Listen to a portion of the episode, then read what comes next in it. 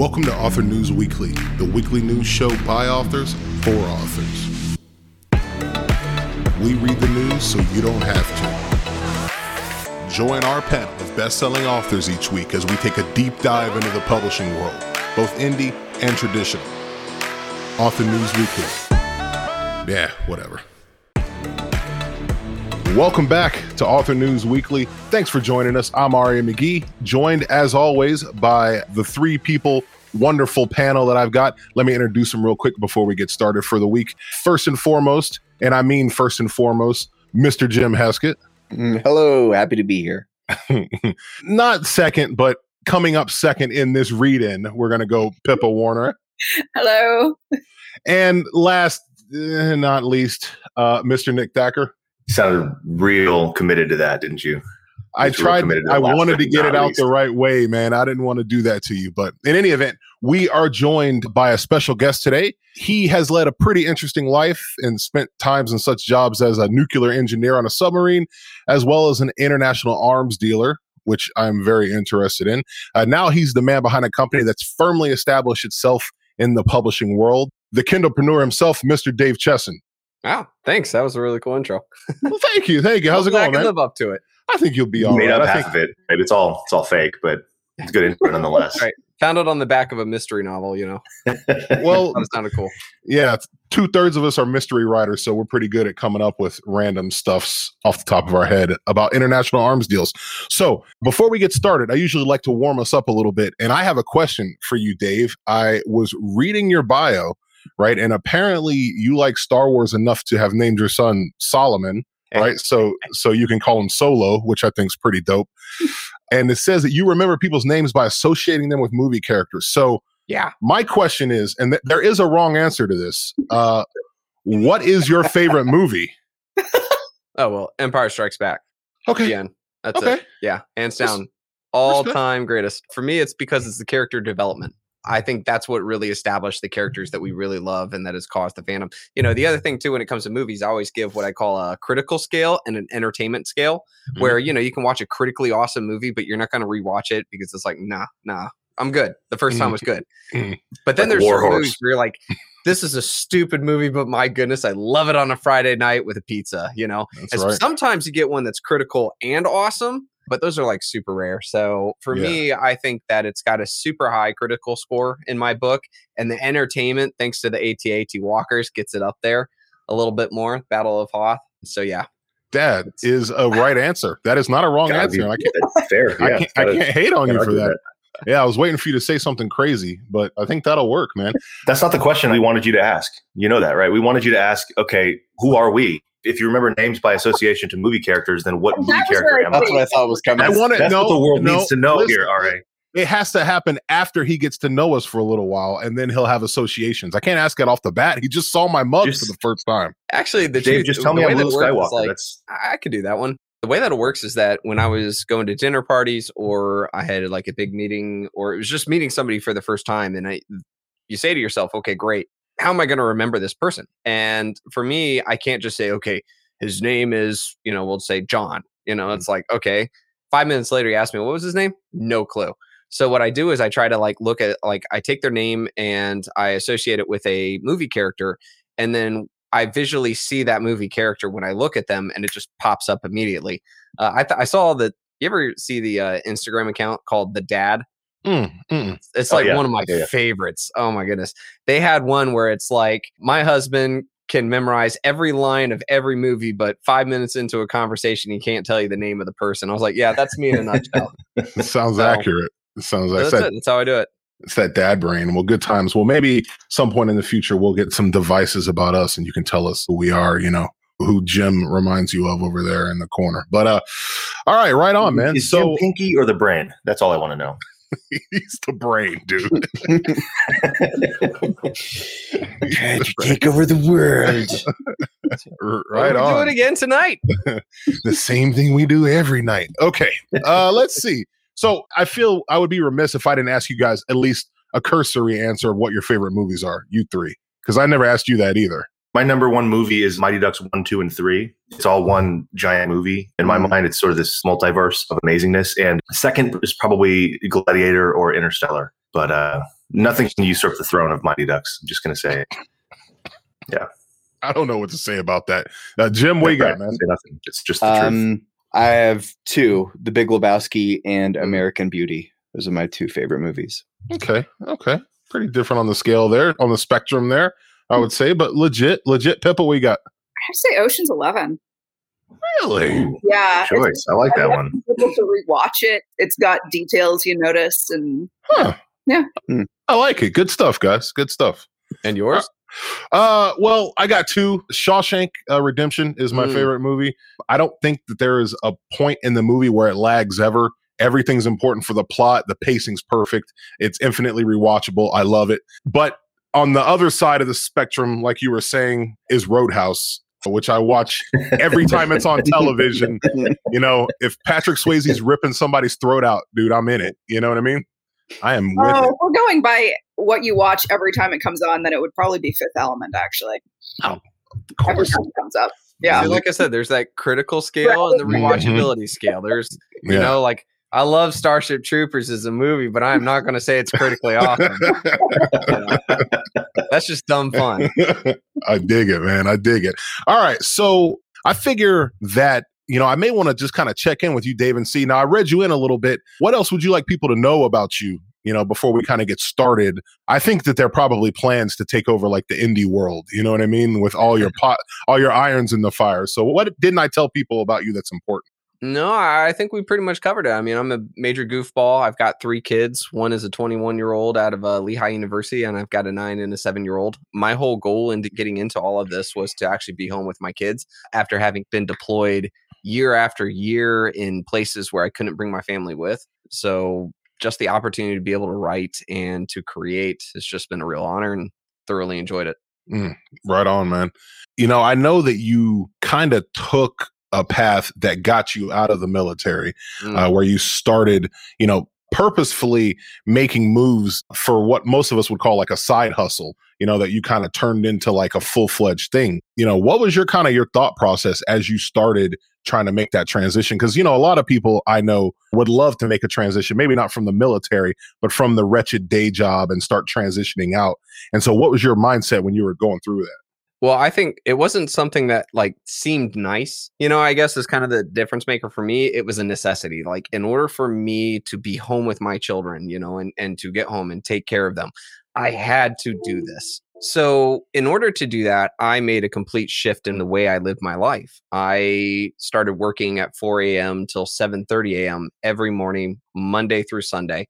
Nothing would interrupt that, and I think that was really important for me because I created a habit of making it an everyday event to build this side hustle, to improve my skills, to research and learn. And if I'd saved it to like after work, there were a lot of times where like work just really sucked and I was tired and I'd get home and the family's either requesting things from me or I've got an evening event that I have to go to.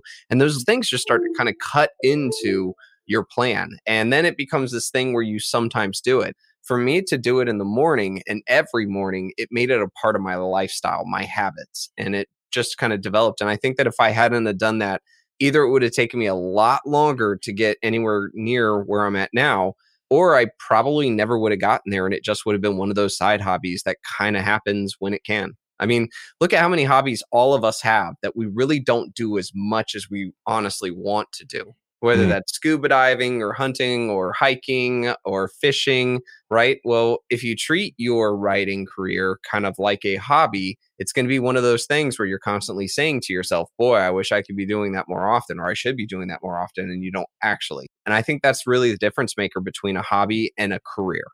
Right on, right on. I 100% agree. And if you guys want to jump in before I just blather on, you know, feel free to step on me if you need to. So, Well, I, I have a question. Yeah. So, Dave, man. I got into this thing back in 2011, 2012, and I don't quite know the exact moment in history when I came across your stuff. But my assumption was that you came not from a writing background, but more of a marketing background with the stuff you were doing. Is that true? Or A little bit. When I first started, like I was in Korea at the time right? And I was on a two year tour without my family. So the military sent me to like a Korean base where it was like straight up, it was a Korean base with no US support. Um, it was about an hour drive in order to go to a US area. I was a Chinese specialist, but somehow, you know, they thought China, South Korea, I guess it works. So I didn't speak Korean. Um, I actually, my Chinese got by way more than my English. I remember my, like my landlord knocking on the door and come walking in and just hand me a phone. And I pick up the phone and it's like this really bad English translator. It's like, hello, sir, guy here, see check place, okay? And I'm like, oh, okay, got it. Not just some strange. That's my landlord. Got it. Okay, great. Good to know. You know, um, I mean, so it was like it was crazy. But when I was there, my wife said, like, what is it that you want to do? Is it your life dream to be in the military, be an admiral? I'm like, no, no. Really, it's about being home. And so at that point, I didn't want to shift from one nine to five traveling job to another or something like that. So we started looking for an opportunity on how I could get out of the military. Now, at the time, you know, I was like, well, okay, maybe I can start some kind of business. Well, the problem about starting a business is that, especially when you're on the other side of the world, you can't do brick and mortar. You can't do anything that requires you to respond during normal daylight time in America, right? I was going out to sea all the time. So going to be something that needed momentum like social media. And so I started to learn about website development, blogging, and more importantly, for someone like me, it was SEO understanding the whole purpose of hey if there's like 3000 people a month that are typing this into google and nobody has the answer i could be that guy and i was not an incredible writer. As a matter of fact i grew up with a uh, dyslexia. I always thought i was horrible at it. That's why i went into physics you know get as far away from english as possible. But it doesn't mean that you don't like writing. And so when my seo really started to take off and i started to kind of understand that i then pivoted towards amazon and said, you know, Amazon's just like Google in the fact that people are going to Amazon every day, they're typing for something and they're looking for books. And if I can get, if I can take that same practice that I had in Google and apply it to Amazon, you know, then that will give me a leg up in not just writing blog articles where everybody can read that for free, but to write books where people are actually paying money to read. And so when I pivoted towards that, that was a real big change, especially in revenue. And then I really started to dig down deeper and try to understand okay, well, if I have this initial understanding of how Amazon works and, and their search engine, what can I do to improve the conversion rate of my book, such as, you know, studying book covers, studying book descriptions, other methods of sending people other than just Amazon. And I'm a bit of a science guy. Like I really have like kind of that analytical approach. So I started setting up experiments and I started to look at, well, if I do this, does that work better? Hey, you know, I have these books. When I put this call to action at the end, what happens? And so that's really was a kind of a game changer for me. And at that time, I didn't see any blogs that were talking about that, especially kind of to the level of detail that I'm more akin to. And so that's where Kindlepreneur started. And so at that time, I was making much more money from my books than I was from being a lieutenant commander in the Navy. I finished up my career or I finished up my tour in Korea. And I wasn't quite ready to get rid of the you know full-time job that that stable paycheck you know it's just a little bit of hesitation like what if it all just goes away however though i had one more tour that i could do and that's where i got into the arms dealing for the us government i was like that's a cool one i will take that i had been studying and preparing for that i'd been to a whole bunch of schools and so when that opened up I was like, okay, this is a great way to end the naval career. So I mm-hmm. did those two years doing that job. And midway through it, I said, hey, this is it.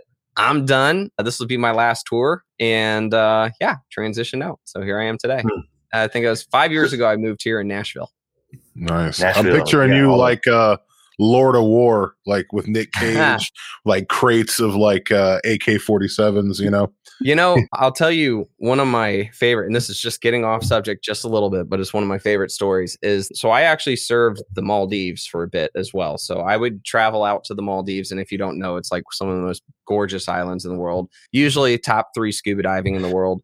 And I was attached at the U.S. Embassy in Sri Lanka, and the ambassador says, you know, got really mad because Disney just wrapped up shooting Rogue One. You know that whole beach scene at the end of the movie? Well, that's that's the Maldives. Mm-hmm. So he got mad because Disney had just wrapped up shooting and Disney hadn't talked to him. So he's like, I want you to go tell, you know, go over there, Justin. I want you to tell them, you know, what's going on? You know, like basically, I'm um, I'm not happy. And I'm like, yeah, right. I'm not going to go talk to the Minister of Defense and tell him what's up.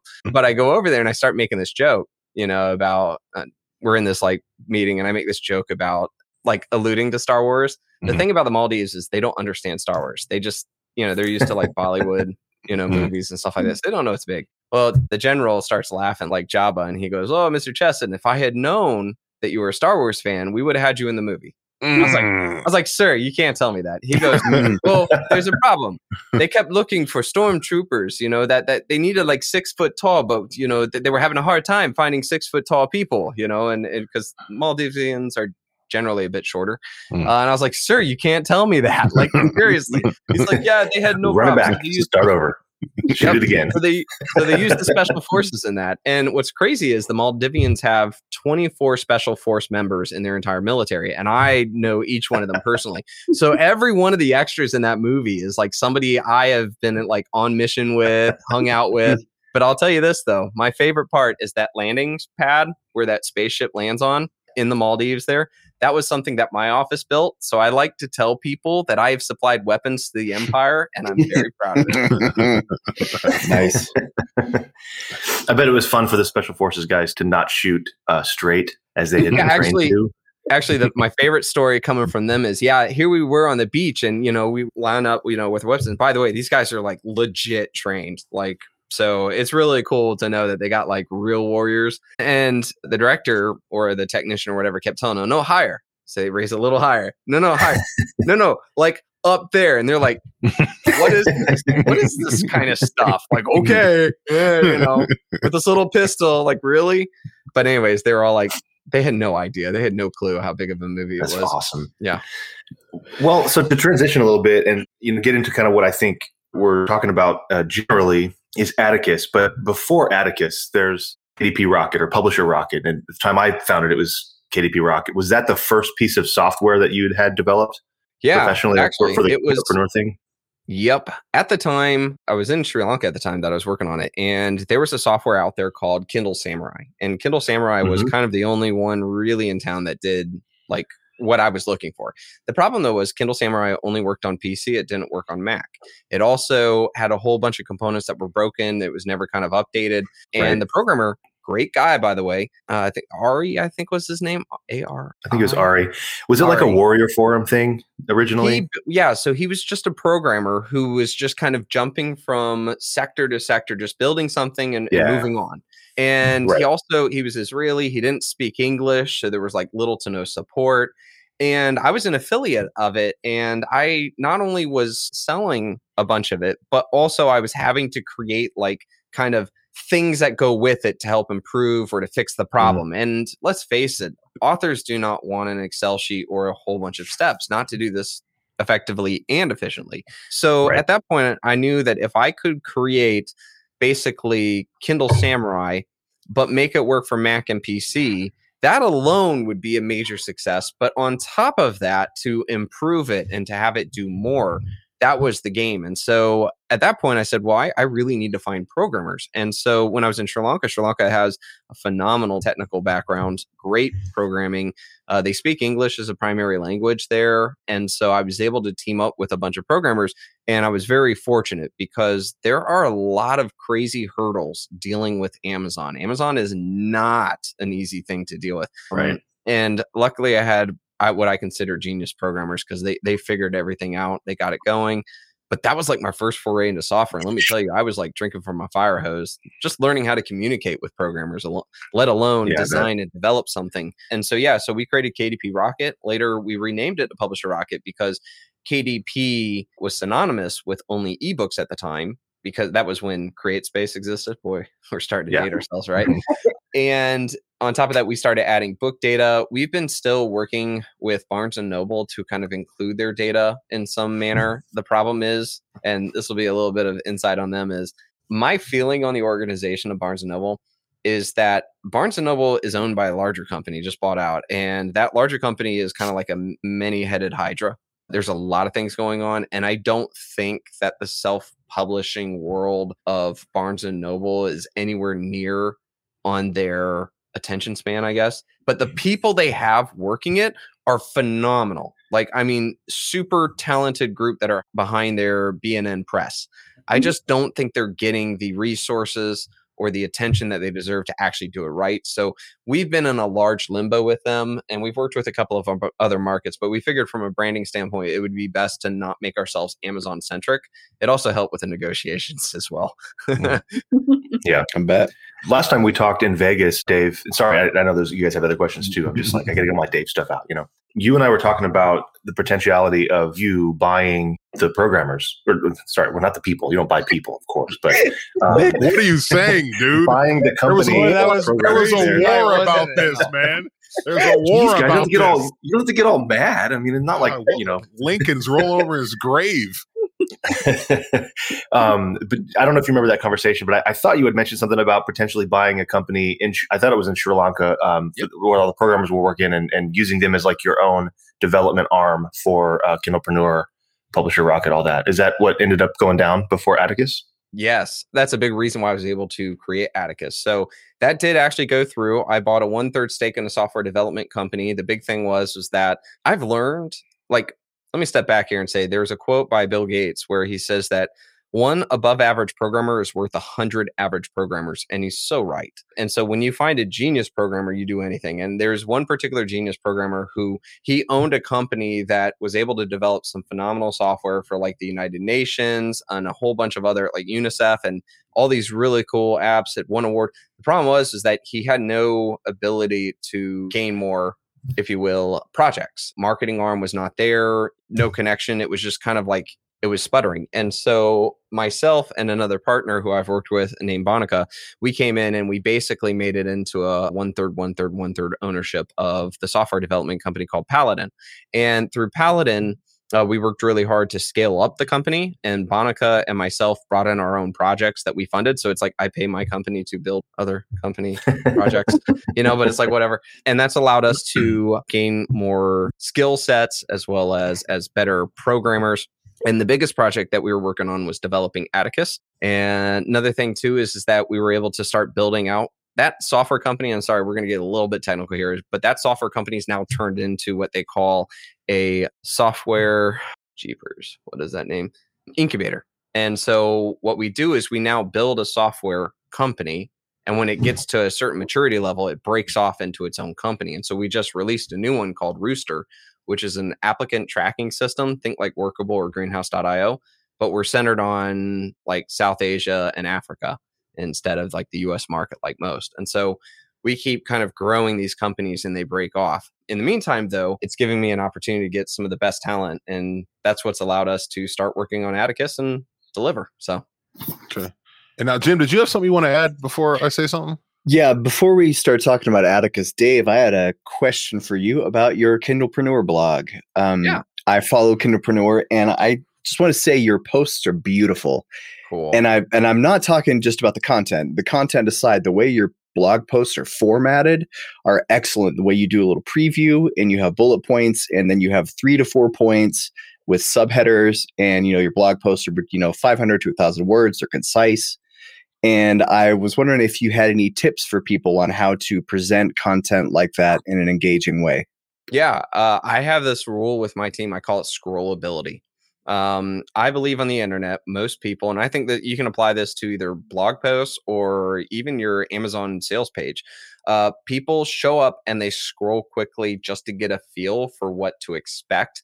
If they're a little bit confused or it feels too congested, they hit back and they go somewhere else. And that's just the way it is. That's why, for me, I want to be able to quickly scroll through an article and have a feeling for where this article is going, what it will cover, and does this answer or address my problem?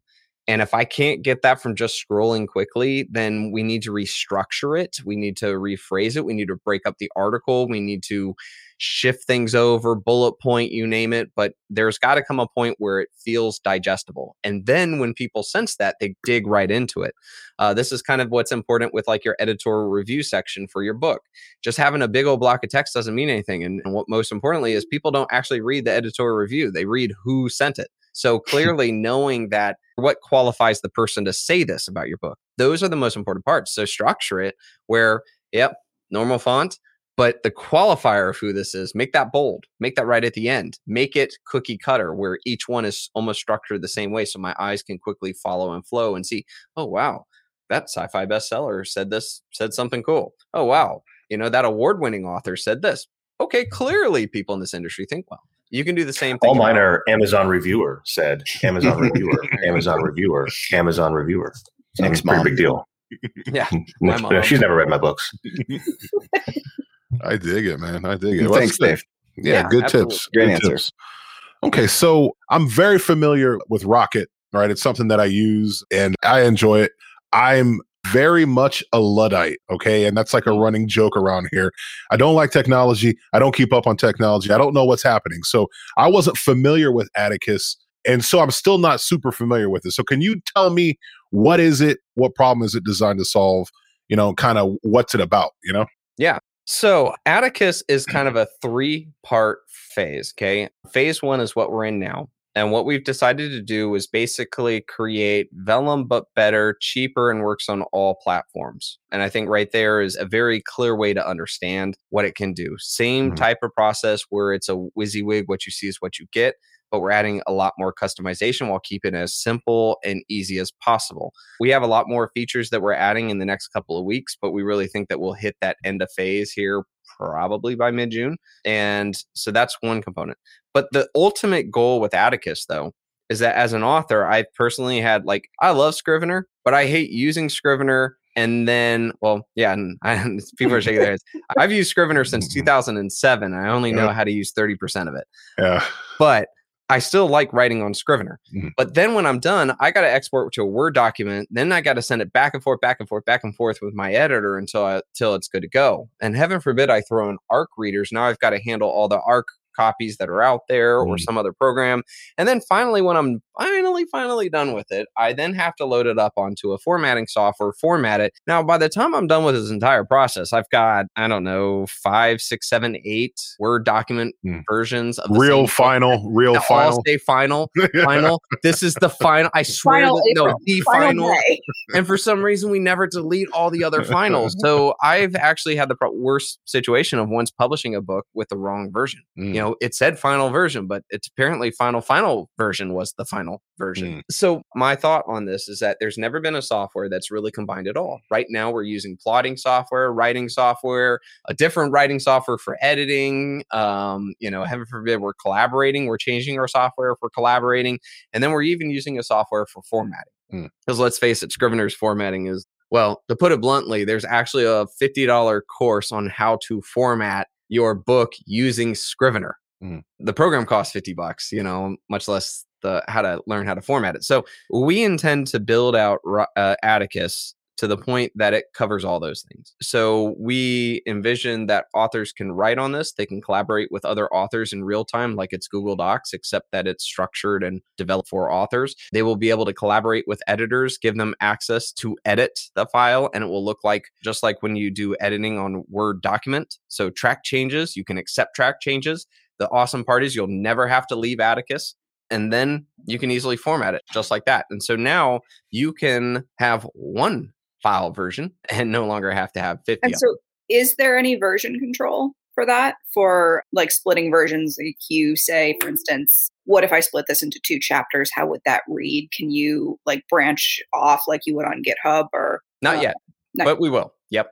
So in phase one, we're focusing on the formatting component of it. You'll be able to upload EPUB, DocX, change it around. We have a bunch of things that we're doing inside of just formatting alone. Like we want you to be able to create templates so it's very easy to update your back matter. Like say for, you know, Oh God, thank you. right? Yeah, exactly. Especially since Amazon just announced that they're no longer going to accept Mobi files. Mm. So and I think it's June 28th is when that comes out. So there's going to be, if an author ever needs to update their book, right? Then they're going to have to completely reformat it. Well, we're setting ourselves up that you can upload the Mobi file and then just start using your templates and quickly adjust or change any of your books like within minutes instead of having to retype or copy and paste and stuff like that. So, I mean, we've got a lot of things that we're focused on to really take and make just the formatting component that much better in the industry.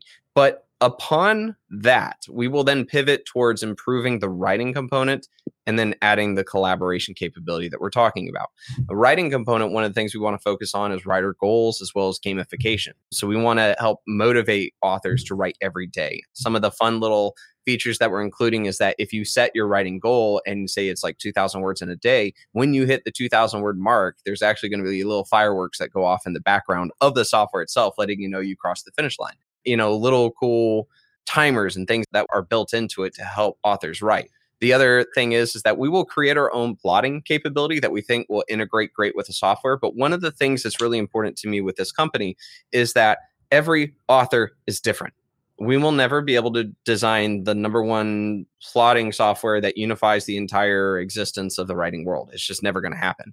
So, in order to combat that, we're actually working directly with companies to auto integrate into the software as well.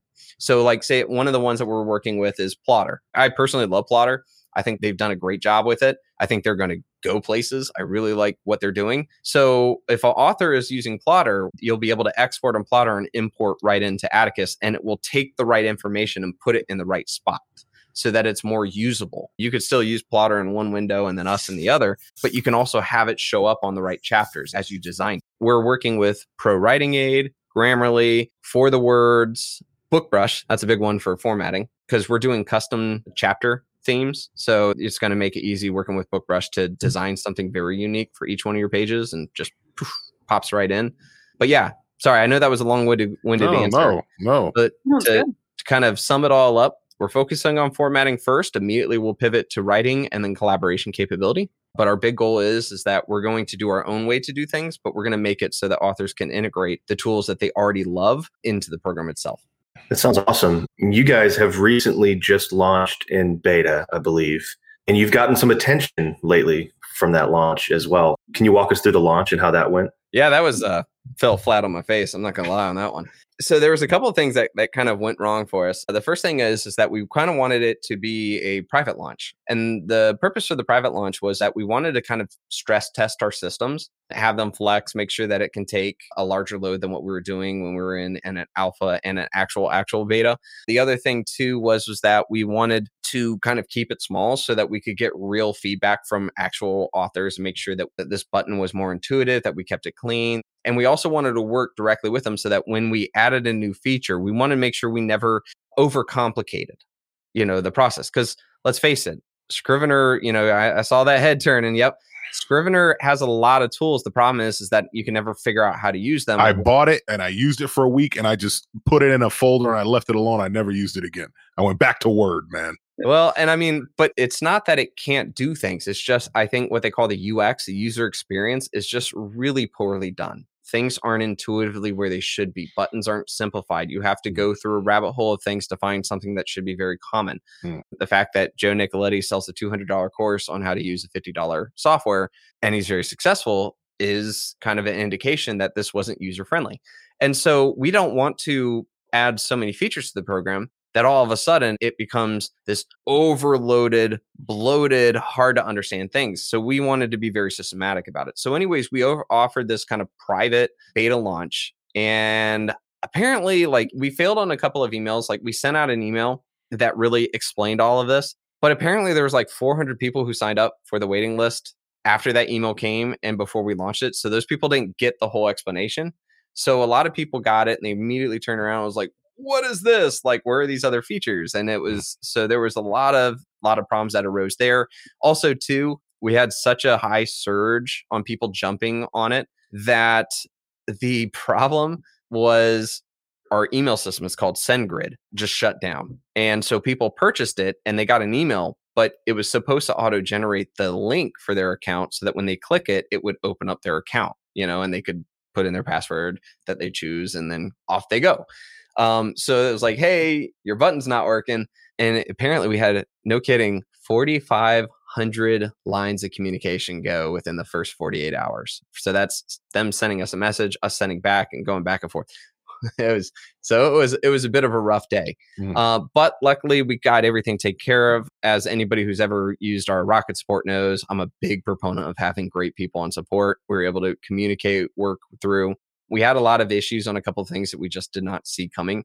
Also, some interesting cases, like for example, Windows 97. Did not think I'd have to have that conversation. You know, you will if you talk to me. If you talk to me, you'll have that conversation. Dave. Yep. The other thing too is those who use the browser version of it, we found that there are certain Chrome plugins or something that just cause it to go gobbledygook, which that was super painful to figure out because you know when somebody just says, "Hey, it's not opening for me" or "It's freezing for me," and it's like, okay, is this a mass mm-hmm. problem? And it's like, no, it's just one. Okay, great. What computer are you working on? I'm on a I'm on a PC. Okay, you know what browser are you on? Like digging down and finding out that this particular Chrome plugin for some reason jacks us up, you know, is a problem. It's like, all right, well, if you download it, then does it have a problem? Well, no. Okay, good. And so we've we've really and that's what we were looking for was to be able to have those particular one-on-one edge cases to kind of figure out. While in the meantime, we're still adding honestly, we're adding like a new feature a day pretty much and being able to check and see, hey, what do you think about this? Uh, we're, like I said, in about one to two weeks or so, we'll be coming out with a custom chapter design where you can make your chapter look very unique and be themed, have images. This is something where a lot of people complain about, like with Vellum, because you can always tell a Vellum book, you know, just by looking at it, you know, because they all only have right, right, certain combination. Well, this is where you can either hit the easy button with some phenomenally awesome designs, you know, and use those, or you can make something absolutely unique. So we're just we're working with authors now to ensure that it's super easy. Like, here's the easy button. Just do the easy part. If you want to make a good looking professional book and you don't want to have to figure out like changing up your margins or doing this and this, here's the stuff you do. Or if you're like, nah, man, I want this book to be super awesome. You know, I want this to have my own spaceship, you know, flying over top of, of the chapter titles. Like, okay, here's your path. And mm-hmm. so mm. I think that's mm. that's the most important part. I so I mean, honestly, you said you fell flat on your face, but honestly, that doesn't sound to me like you guys took any missteps. I mean, honestly, it doesn't sound like a miscommunication. It sounds like a misunderstanding on the part of the people in the beta. I mean, would you like so on a scale of like normal empathetic human to like romance writer. Would you say that that's true, or uh, would, sorry, I, I, just couldn't help myself there. But uh, ouch. yeah, so it's I don't I don't know that that was a miscommunication more than just a misunderstanding on well, their part. No, I think it was both. I think there's miscommunication on our part. Like, for example, not realizing that we had 400 people sign up after the fact that we sent the email giving people heads up that next week this is what we're going to do. This is what it is. On top of that, too, we found out that a lot of people were immediately turning around and giving out the link, you know, to pick it up. And so mm-hmm. there were people who didn't have any knowledge about that whatsoever. And so that was that was another problem that we ran into. That was our mistake as well because we also didn't have like a heads up you know, for anybody who signed up. So all of that was just kind of this this kind of I guess a perfect storm storm in that case. But for me, it was just a super huge gut punch because it was like, hi, here's my first impression. And you can't even access the program that I created. Like I just felt like I let so many people down. Like I'm not gonna lie, I kind of I went upstairs like after the launch and I was just like, I want a Manhattan. I just, I want to sit here. And uh, my wife is like, Are you right? I'm like, I just want to drink this Manhattan. Um, that was my drink of choice. that's a good drink of choice. Not going to lie. Uh, honestly, man, I, I, think if nothing else, um, I just want to say to you personally, like, good job. Because Thanks, I think what you've described is the fear, for example, that I have and why I have not done the types of things that you're pulling off. Now, I mean, I'm also really stupid. That's another reason, but but it's also the fear, the anxiety that comes with wanting people to accept what I've created. And you know, I, this is on a software development side, but even in the book side, I think there's a lot of authors who fear, what if people don't like it? And uh, yeah. you're just able to wade into it, and you know, maybe it's as little as a Manhattan can help you recover from that. So anyway, props to you, man, for doing it.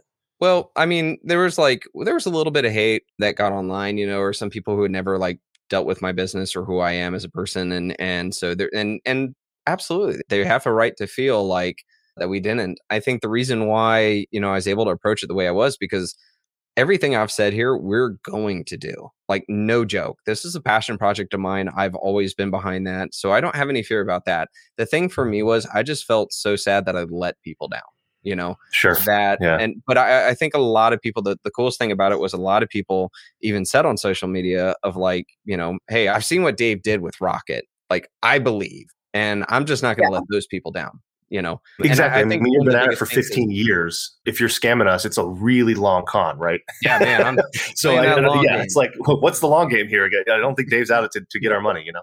right. I think a lot of the people that have maybe never interacted with me, there's a lot of people that don't even know that I'm the same guy that's behind the three things. And so that might have been a big part of it. But like I said, the key is, is that it was a bit of a stumble out of the gates. We've really recovered. Uh, we've really improved a lot, added even more.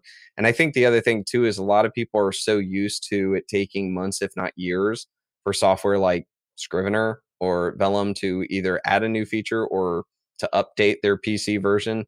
You know, I think that a lot of people were fearing that this would be a program that would take like a year to finally fix itself and yet we got the ship righted in less than a week so. Right on. Well that sounds really good you know i know i'm interested you know as someone who likes the uh, intuitive nature of rocket you know if you can kind of deliver that to some of these other things maybe it'll be enough to get me off of writing on word i don't know we'll see. So I want to kind of start uh, pushing us towards the end. You know, I know we we're running up to a stop here. I don't want to take up too much of your time, Dave. But the question I want to ask before you get out of here is your your bio says that you started to understand why some books succeed and some books don't. If you had to give me maybe two or three quick points that we could give our listeners that you see that are the most common things that books are doing wrong, either in the actual book or their marketing, what would you say? I know it's kind of a weird on the spot question, but oh, number one is a book cover. Okay. Um, a book cover makes or breaks a book, no matter what your marketing is. I've seen book covers where maybe, matter of fact, I just saw one today where the person, it clearly is a good book. It clearly has a lot of backing. The person is probably an expert on the subject, but the book cover looks like they just threw it together on Canva. Like, mm. I don't, if you really want people to take your book seriously, you have to take your book cover seriously because that's the first real impression right out the gate, you know?